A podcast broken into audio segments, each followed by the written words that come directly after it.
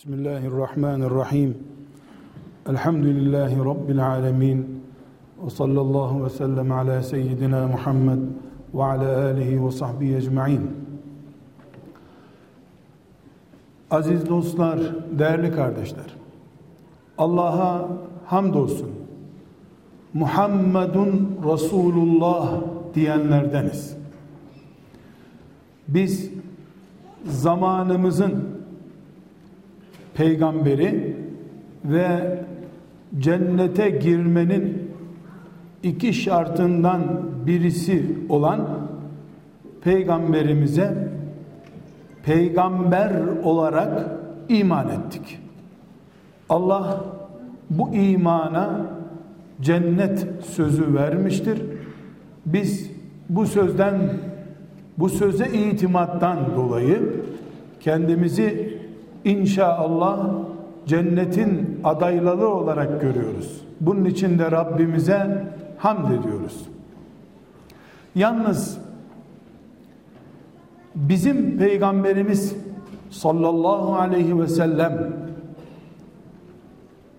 bir sanal dünya peygamberi değildir.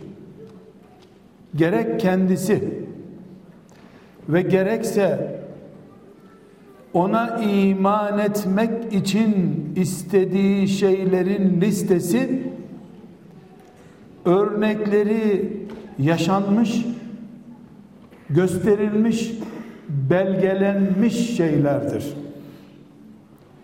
Bir namaz istediyse o namazı da göstererek gitti. Cihad dediyse cihadı da göstererek gitti. İleride geliştirirsiniz. İleride teknolojik gelişmelere göre yürütürsünüz diye meçhul şeyler konuşup gitmedi. Zikir istedi, zikri gösterdi gitti. Nesil istedi, nesli yetiştirdi gitti yetiştirdiği nesli Allah beğendi. Razıyım dedi. Böyle istiyordum dedi. O böyle istiyorum dediği nesil onun sağlığında 23 senede meleklerin gözleri önünde yetişti.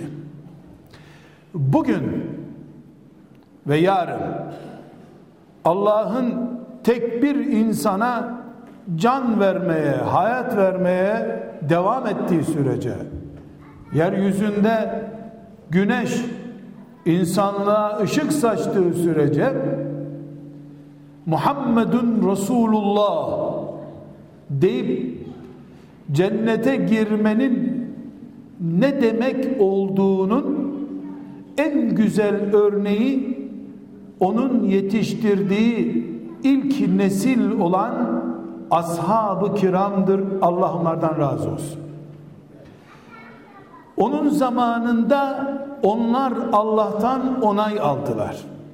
Kıldıkları namazdan, verdikleri sadakaya, yaptıkları cihada, yetiştirdikleri çocuklara varıncaya kadar Allah ne işten memnun oluyorsa ashab-ı kiram o işleri yaptılar Allah'tan rızalık onay aldılar peygamberleri inen Kur'an ayetleriyle Allah'ın onlardan memnun olduğuna şahit oldu ve öyle bu dünyadan gitti.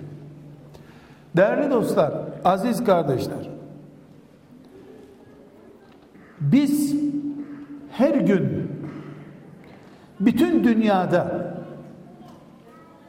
bir saat Muhammed aleyhisselama saygı saati ilan etsek senede bir hafta bir toplantıyı bir saati değil her gün 24 saatin bir saatini Müslümanlar, Müslüman olmayanlar, cinler her Allah'ın yarattığı mahluk, mükellef mahluk ayağa kalksalar Muhammed büyüktür, değerlidir. yetim doğup büyüdüğü halde yetimleri koruyan, kollayan bir şeriat getirmiştir. Muhammed kadınları olduklarından daha güzel kıyamete kadar bir daha iyisi yapılamayacak üstün bir seviyeye getirmiştir. Muhammed adaleti gerçekleşmiştir, gerçekleştirmiş. İnsanlara sıhhatli bir hayat önermiştir. Şeklinde onu öven büyük konuşmalar yapsak. İki sorunun cevabı yok, hayırdır. Bir, bunun ona bir yararı var mı? Bütün insanlık o iyi değildir dese bir zararı olacak mı ki? Bütün insanlık ona çok iyidir Muhammed bir numaradır ilk birdir dese ne yararı olacak? Levh-i mahfuzun eteklerine kadar gitmiş. Sitretül münteha görmüş bir peygamber. Daha nasıl övülecek? Hangi noktaya ulaşacak? Onu seven sevmiş. O göklerde sevilmiş. O sağlığında cennet görmüş, miraç görmüş bir peygamber. Onu övmekle biz övülecek hale geliriz. Dolayısıyla iki şeyin cevabı hayırdır dedik. Birincisi bütün insanlık onu övse. Mesela Birleşmiş Milletler'in her sene bir günlük toplantısı Muhammed'in kutsallığı ismiyle Hristiyanca bir isim olsun. Kutsal Muhammed günü diye ilan edilse. Bütün dünyanın süperleri, ezikleri toplanıp kutsal Muhammed diye saygı duruşu yapsalar, onların deyimlerini kullanarak söylüyorum. Allah katındaki makamı bir derece yükselecek mi Peygamber aleyhisselamın? Hayır. Yükselecek dersek demek ki seviyesi hala düşük, hala öğretmenden puan bekleyen bir talebeye düşürmüş oluruz peygamberi. Hayır. İki, cevabı hayır olan ikinci soru. Benim peygamberimin bu tür faaliyetlere mi ihtiyacı var? Böyle bir vasiyeti var mı?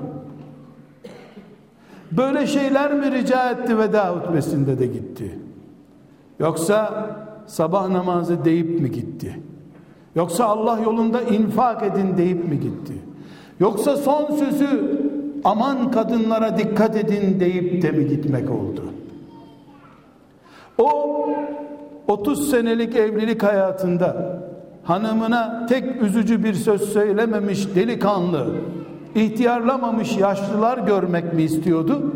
Yoksa evde hanımını üzdüğü halde, eşini berbat hale getiren kadın olduğu halde toplantılara gidip orada salavat törenleri yapıp orada alkışlarla peygamberini kutsayacak kadınlar ve erkekler mi istiyordu?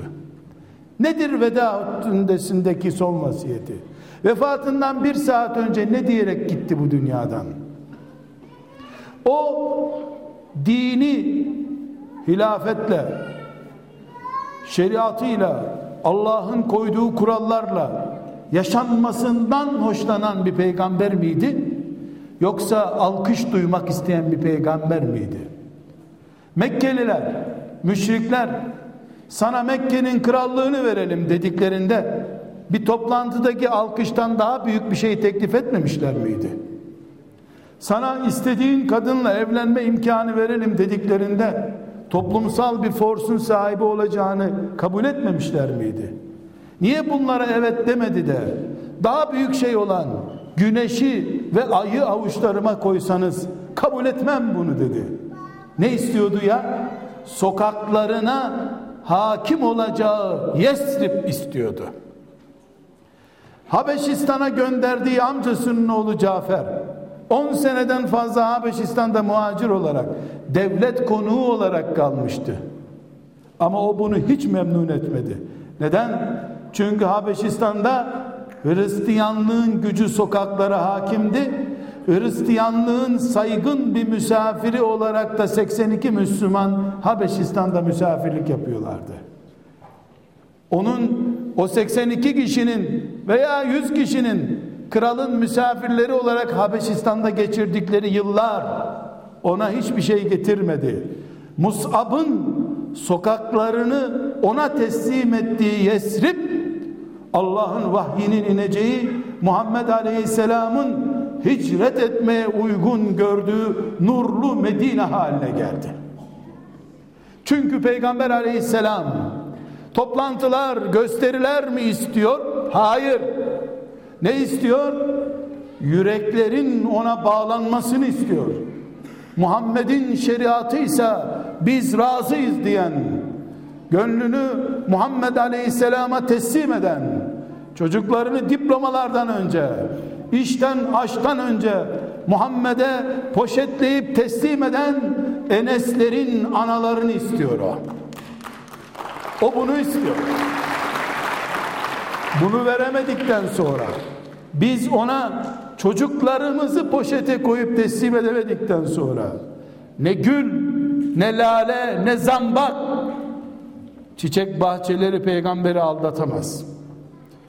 Çünkü o cennetteki bahçelere talip. Bir kişinin daha cennetteki bahçelerde o bahçenin kenarındaki havzu Kevser'in etrafında onunla beraber olmasını istiyor.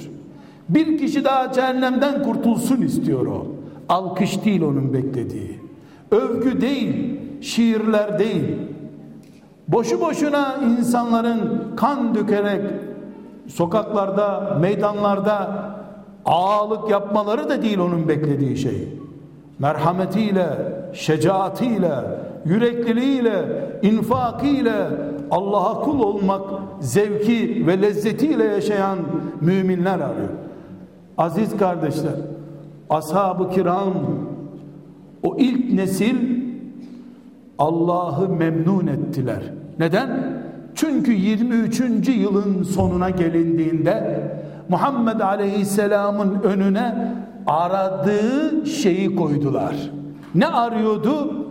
O Musa Aleyhisselam'ın hiçbir şekilde İsrail oğullarına yaptıramadığı Nuh Aleyhisselam'ın 10 asra yakın bir zamanda bin yıla yakın bir zamanda yüz kişiye bile yaptıramadığı şeyi İbrahim Aleyhisselam'ın onca büyüklüğüne rağmen bin kişiye yaptıramadığı şeyi 23 senede 120 bin kişiye yaptırıp veda haccında şahit misiniz sizi mümin olarak yetiştirdiğime diye şehadetlerine başvurduğunda şahidiz yaptın ya Resulallah diyen 120 bin şahitten sonra huzur içinde Rabbine gitti. 120 bin gönül birleşsin istiyor. Bu gönüller sabah namazında birleşmedikçe Kudüs için onun ilk kıblegahı, miraçgahı için birleşmedikçe, akan mümin kanına karşı birleşmedikçe, toplantılar onu teselli etmez. O çünkü gösteri yapmak isteyen, oy toplayıp kalabalık kitlelerin peygamberi olmak isteyen birisi değil. O kalabalık kitlelerin değil, Bilallerin ve Bilalleri işkenceden kurtaran Ebu Bekirlerin peygamberi olarak Allah'a gitmek istiyor. Ezilenlerin yanında sivil veya siyasi otorite olarak birleşip de güç haline gelip sivilleri kurtaracak mümin kitleler olmadıktan sonra kiralanmış veyahut da yönlendirilmiş kafalar gibi yaşayan Müslümanların biz Muhammed'i çok seviyoruz demeleri ona hiçbir şey kazandırmadığı için onlara da hiçbir şey kazandırmadığı için onun beklentisi bu değildi. Ama o ilk nesil gibi insanları, müminleri kıyamet gününe kadar istiyor.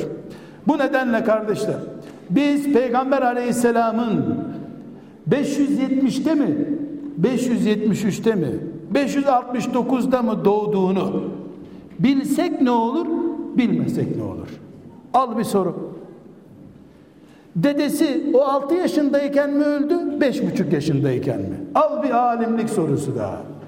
Çok mu önemli? Evlendiğinde 25 yaşında olsa ne olacak? 28 yaşında olsaydı ne olacak? Çocuklarımızı onun evlendirdiği yaşta evlendirmek gerekiyor mu ki? Onu bilsem veya bilmesem bir şey değişecek. Ona ait bir bilgi, beni ona yaklaştırmadığı sürece avuntudan başka nedir? 571 değil. 12 Rebül evvel değil, 26 Rebül evvelde doğdu. Ne olacak? Kur'an'ın inişi mi değişti? Namazın farzlarından biri mi düşmüş olacak? Yoksa bir ayet mi var? Her kim peygamberin 571'de doğduğunu bilirse cennete girecek, cehenneme girmeyecek diye ayet mi var? Bütün Hristiyanlar her sabah kalktıklarında Muhammed 571'de doğmuştur. Herkes bunu bilsin deseler. Cennete girmelerine yardım edecek mi bu? Hristiyanın cennete girmesine yardım etmeyen bir cümleyi ben niye ders konusu yapayım? Bana ders olmayan konudan ders olur mu? Benim gayem peygamberi meşhur etmek isteyen bir propaganda yapmak mıdır?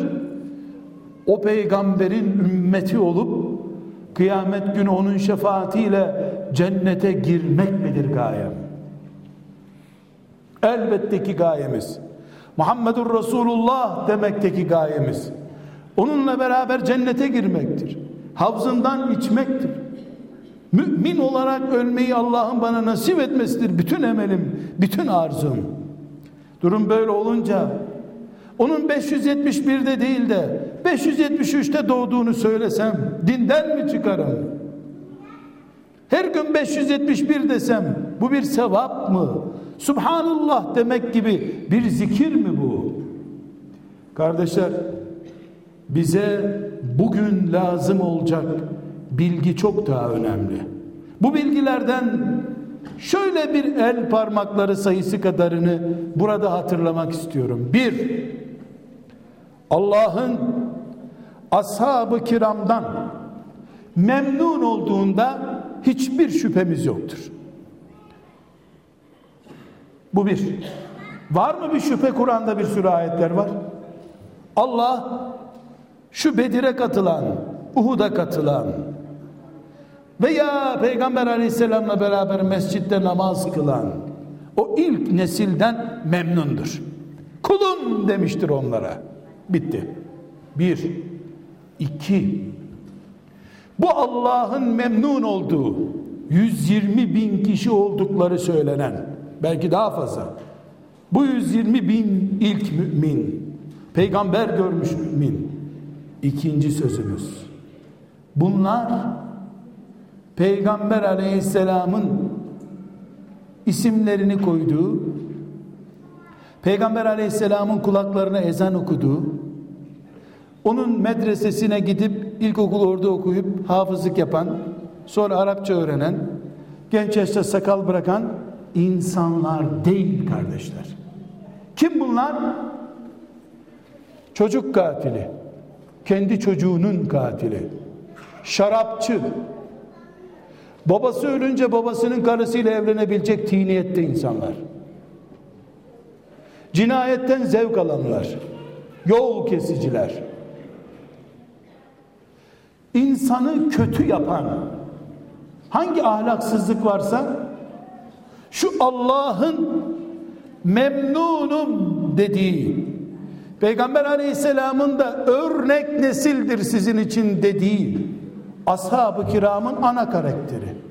Üç kişi belki beş kişi içlerinden böyle değildi. Bir Ali peygamberin kucağında doğdu sadece. Bir Ebu Bekir pisliklere bulaşmadan genç yaşta iman etti. Ömer'i peygamberin onu öldürmek için yola çıkmış birisi değil miydi? Allah'ın kılıcı Halid Uhud'da peygamberi az kalsın öldürmüyor muydu? İkinci söz çok önemli. Peygamber aleyhisselam medreselerden Müslüman ailelerden topladığı çocukların üzerinden arşın civarındaki melekleri imrendiren orduyu kurmadı. Meyhanelerden, yol kesen eşkıyalardan, baba ana çocuk katillerinden melekleri geride bırakan nesli yetiştirdi. Bana ne faydası var bu bilginin? 571'i bilmekle aynı değil bu. Bu başka bir bilgi.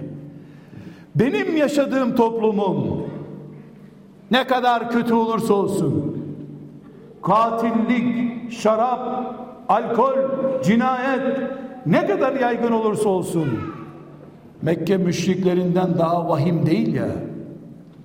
Kıyamete kadar insanlık ashab-ı kiram gibi Allah'ın razı olacağı mübarek bir nesil yetiştirmeye akşam sabah gebedir adaydır Allah'ın izniyle. Neden? Çünkü bütün kıtlıklara, bütün yokluklara Ebu Bekir'den başka burs verecek, yardım edecek, vakfa para getirecek tek bir adamı olmadığı halde Muhammed Aleyhisselam'ın o büyük nesli yetiştirmiştir. Şimdi Müslümanlar binalar yapacak. Senede bir hacca umreye gidecek kadar zengin olduktan sonra mı kendi çocuklarından bile umut kesecekler bir daha iyi bir Müslüman yetişmez diye. Tam tersini söylüyoruz. Mekke sokaklarından Allah'ın arslanları çıktıysa ezan okunmuş kulakların sahibi çocuklardan Allah'ın izniyle ashab-ı kiram gibi muvahhid, mücahit, alim, yiğit insanlar kıyamete kadar çıkacaktır. 571'i bilmekle bunu bilmek arasında fark var. Bu bana umut aşılıyor. Benim çocuklarım meyhanelerde sabahlamış olsa bile bir gün onların Halid bin Velid gibi dönüş yapıp Allah'ın kılıcı olarak yeryüzünde dolaşacaklarına iman ederim ben. Böyle inanırım filan değil, iman ediyorum. Allah bunu yapar. Çünkü müşrik Mus'ab bin Umeyr'den bugün Resulullah'ı kıyamete kadar misafir eden Yesrib'i Medine-i Münevvere haline getirmiştir Allah. Peygamberimin 571'de doğduğu çok önemli değil. Ama peygamberimin o sefih ordudan, o peygamber öldürmeye giden insanlardan peygamberler düzeyinde değerli insanlar yetiştirdiği çok önemli benim için. İki, üçüncü meselemiz. Hani 571'i bilmek çok önemli değil ama bunu bilmek çok önemli dedik ya. Kardeşler ashab-ı kiram peygamber duasıyla Müslüman olmadılar. Hani peygamber mucizeler gösterdi. O her mucizesinde 5000 kişi Müslüman oldu. Öyle olmadı. Hiç öyle değil. Tam aksine Peygamber aleyhisselam Efendimiz dua ettikçe Allah Teala yıllarca duasını bekletti. Taif'teki duası tam 10 yıl sonra cevap buldu. Ama o 10 yılda da Taif'e yanındaki Üsamesiyle değil, yanındaki delikanlısıyla değil, ordusuyla gidecek hale gelmişti.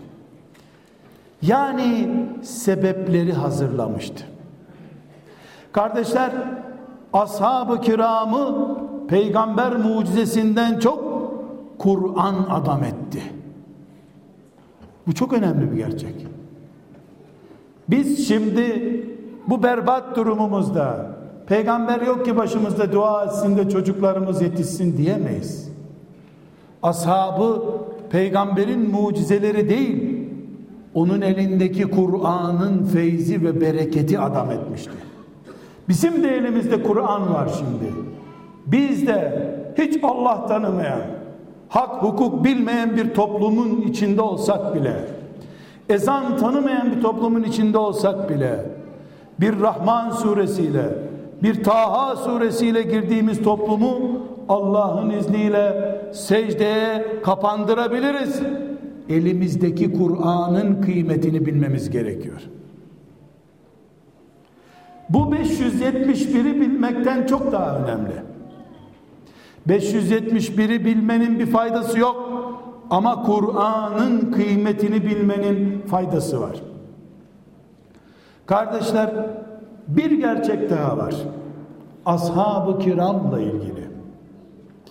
Ashab-ı kiramın peygamber sevgisi ne bizimle ne bir şairle ne de herhangi bir iddia ile ölçülebilecek bir sevgi değildir. Onlar çok beğeniyorum seni. Selam mesajı göndermekle yetinmediler. Anneler, babalar feda ettiler. Anam, babam sana feda olsun ya Resulullah dediler. Bir parantez açalım. Şu anam babam sana feda olsun sözünü çok duyuyoruz.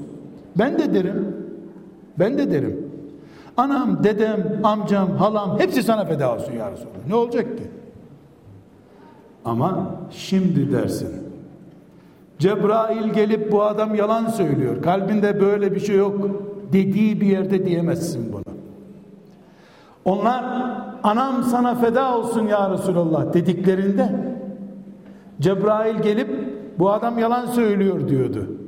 Bu adam doğru söylüyor diyordu. O sözün o zamanki değeri çok yüksek. O zaman o sözün yalan olma ihtimali yoktu. Nitekim onu yalan söyleyenler de oldu. Sonra yüzlerine vurulunca yalanları perişan oldular. Ashab-ı kiram bir derneğe üye olur gibi peygambere bağlanmadılar. Ne yaptılar ya? Ana baba, eş, çocuk feda edecek düzeyde teslim oldular. Hatta o kadar ki değil peygambere, değil peygambere, peygamberin yanında aleyhisselam Mekke'den misafir muhacir olarak gelene bile bunu yaptılar. Ne dediler? Canım kardeşim iki hanımım var. Birini beğen, boşayayım, sen onunla evlen, hanımsız kalma burada dediler.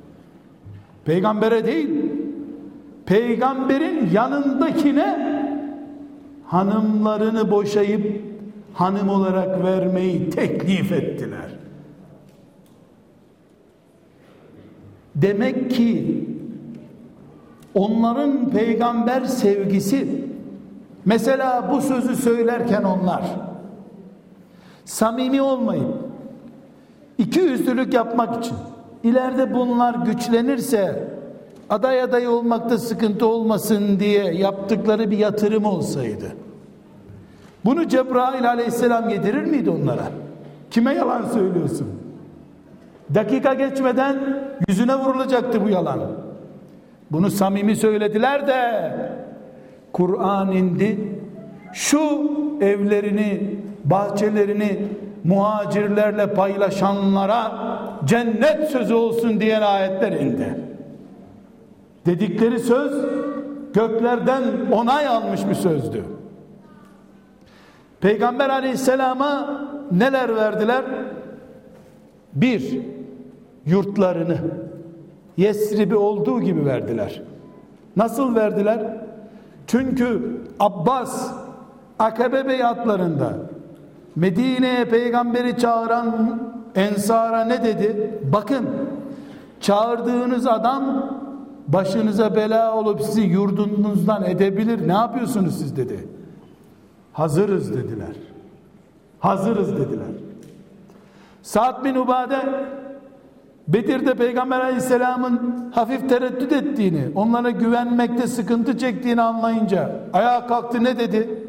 Ya Resulallah sen bizden şüphe mi ediyorsun? Atını denize sürsen denize süreriz atımızı dedi. Yalan söylüyor bu saat demedi Cebrail aleyhisselam. Hazırdılar atlarını sürmeye. Bir, yurtlarını feda ettiler. O yurda da onlar göçmen kampı olarak yerleştirilmemiştiler. Ta İbrahim Aleyhisselam'dan kalma dedelerinin toprağıydı. Vatanlarını feda ettiler. Ailelerini dağıttılar. Bir çocuğu cihada gönderdiler. Öbür çocuğu mescitte Resulullah'a temizlik yapsın diye verdiler. Hanımlarını bırakıp bir daha geri dönmeyecekleri cephelere gittiler. Oradan da mesaj göndermediler ikide bir. Helalleşmeye değil, yeni evlendiği hanımıyla birleştikten sonra farz olan gusül abdestini yapmaya bile vakit bulamadan Resulullah'a aile feda ettiler. Bir hanzele var ki melekler cenazesini yıkamışlar bunun. Şahidi melekler banyoya girmeye vakit bulamadan Resulullah'ın saflarına girdi. Melekler şahit. Allah şahit. Ailelerini feda ettiler. Mal verdikleri en ucuz şeydi zaten. Ne getireceksin sorulduğunda bir avuç buğday getirenler hiç başka bir şeyim yok ki dediler. Son bir avuç çocuklarını yiyeceği buğdayı getirip teslim ettiler. Üzerlerindeki elbiseleri çıkarmaya razı oldular Resulullah için. Musab üstündeki elbiseleri çıkarmıştı da kefen olacak kadar bile üstünde elbise kalmamıştı son yolculuğunda. Mekke'nin en zengin çocuğuyken kefensiz gitti bu dünyadan. Hep Resulullah'a feda edildi. Başka neler verdiler? Her şey. Neye sahipseler. Kardeşler 571'i bilmekle bu bilgiyi bilmek arasında fark var. 571'i bilsen ne yapacaksın? Sen de 571'de mi doğmaya çalışacaksın? Yoksa 571 numaralı telefon alınca şefaate nail olursun diye öyle bir telefon mu almak isteyeceksin? Bir uğur rakamı mı bu? Ama ashab-ı kiramın Allah'ı nasıl memnun ettiklerini bilmenin çok pratik bir faydası var. Nedir o? Kıyamete kadar Allah böyle memnun ediliyor demektir. Onun için biz bunu bildiğimizden dolayı, Sa'd bin Ubade tanıdığımızdan dolayı kıyamete kadar bir hicret imkanı çıksa da biz de bir hicret edip muhacir olsak diyecek yerde ne deriz? Evim ensar evidir deriz. Bu şehirde niye siz vakıf kuruyorsunuz çocuklarınızı okutturmak için? Yedi Müslüman birer gün evlerini bu mahallede Kur'an okuyacak çocuklara açsalar ensar olsalar ya Kur'an'ın peygamberinin 571'de doğduğunu bildin ne oldu? Hıra dağında değil de Ağrı dağında vahiy gelseydi ne oldu sanki? Dağın ismini bilmek kurtarıyor mu? Sevir Dağı arası değil de Hıra Dağı olsa ne olacak? Sen hicret edebiliyor musun? Önemli olan bana ne olacak? Ben ne kazanacağım bundan? Ensar'ın hikayesini bilmek değil, ensar olmak istiyoruz. Kardeşim sen Mekke'den geldin. Evin bir odalı, odanın yarısı senin, öbür yarısı benim. Tuvaleti yok, banyosu yok, penceresi yok, kapı yok. Kerpiçle çevrilmiş, üstü hurma lifleriyle kapatılmış bir oda gibi bir şey. Oda gibi bir şey. Hayvan bağlasan şimdi hayvanlar dur. Hayvanlar da modern oldu şimdi. Oraya bağlasan süt vermez mi daha? Öyle bir ev çok lüks sanki dubleks kısmını veriyormuş gibi. Yarısı senin yarısı benim. Hasırdan bir perde yapmışlar. O orada yatıyor o da üç tane beş tane çocuğuyla burada yatıyor. Ensar ensar. Böyle memnun ettiler Allah'ı. Böyle Allah kıyamete kadar bizim okuduğumuz Kur'an'da onlardan Allah memnundur. Onlar da Allah'tan memnundurlar dedi. Bize 571'de mi doğdu? 622'de mi hicret etti? O lazım değil. Allah'ı nasıl memnun ettiler o lazım. Formül, formül lazım.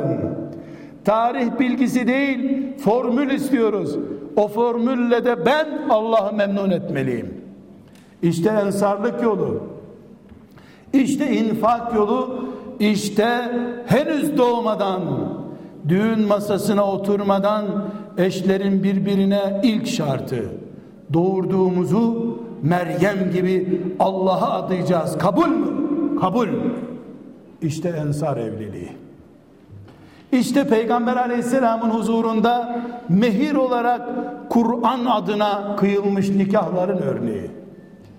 Mobilyadan, lüksten, apartmandan önce çocuklarımızı kim için yetiştireceğiz? Evimizde bir perde olacak, o perdenin ikincisini takmayacağız, artan parayı Allah için infak edeceğiz, tamam mı? İşte ensar kafası.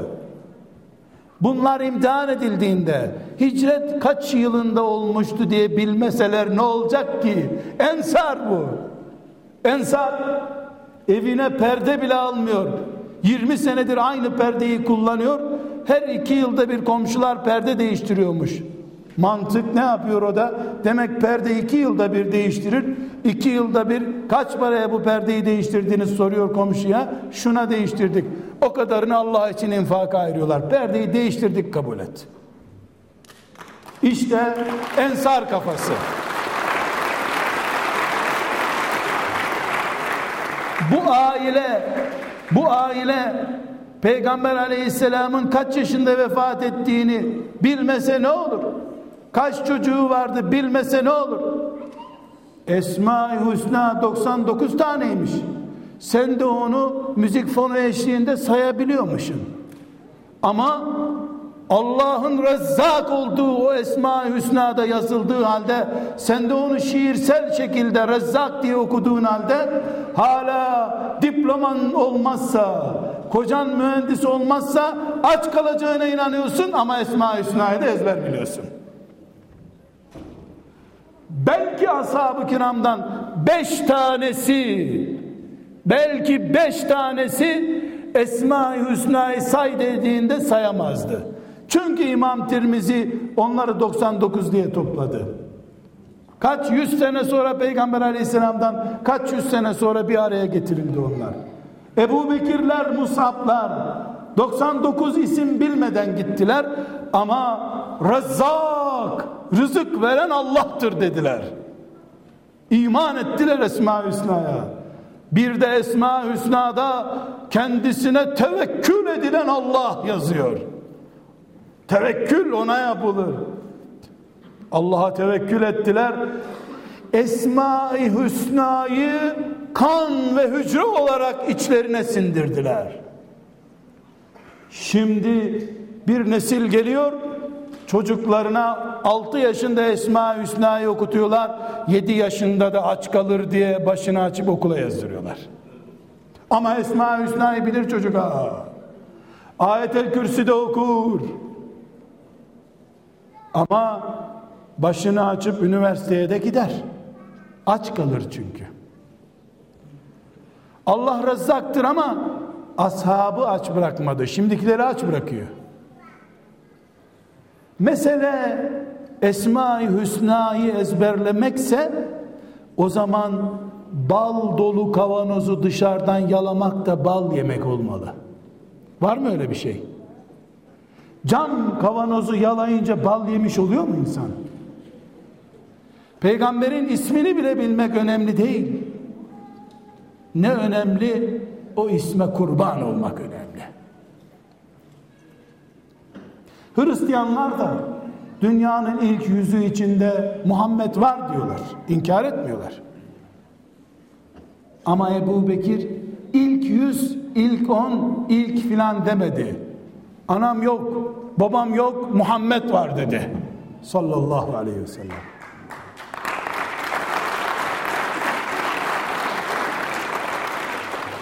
Peygamber aleyhisselam Mekke'yi fethettiğinde Ebu Bekir'in babası 100 yaşındaydı veya 98 yaşındaydı. 90'ı çok geçmişti. Çünkü Ebu Bekir o gün Ebu Bekir 58 yaşındaydı. Sadece Ebu Bekir 58 yaşındaydı. Gitti babasını aldı elinden Efendimizin önüne getirdi. İman edeceksin dedi. Ebu Bekir'in babası mümin değildi o güne kadar. O da peki oğlum iman edeyim dedi. Herkes iman ediyor çünkü. İzâ câe nasrullahi vel feth. Herkes iman ediyor. Efendimiz bir baktı ki bembeyaz saçlı bir pirifani ayakta duramıyor. Ebu Bekir ne yaptın sen dedi. Bu yaşta bir adam evinden çıkarılır buraya getirilir mi dedi. Ya Resulallah senin ayağına herkes gelecek bu kainatta dedi. Baba getirdi baba. Kardeşler dikkat edin bu teknoloji çağında rakamlara çok takılıyoruz biz.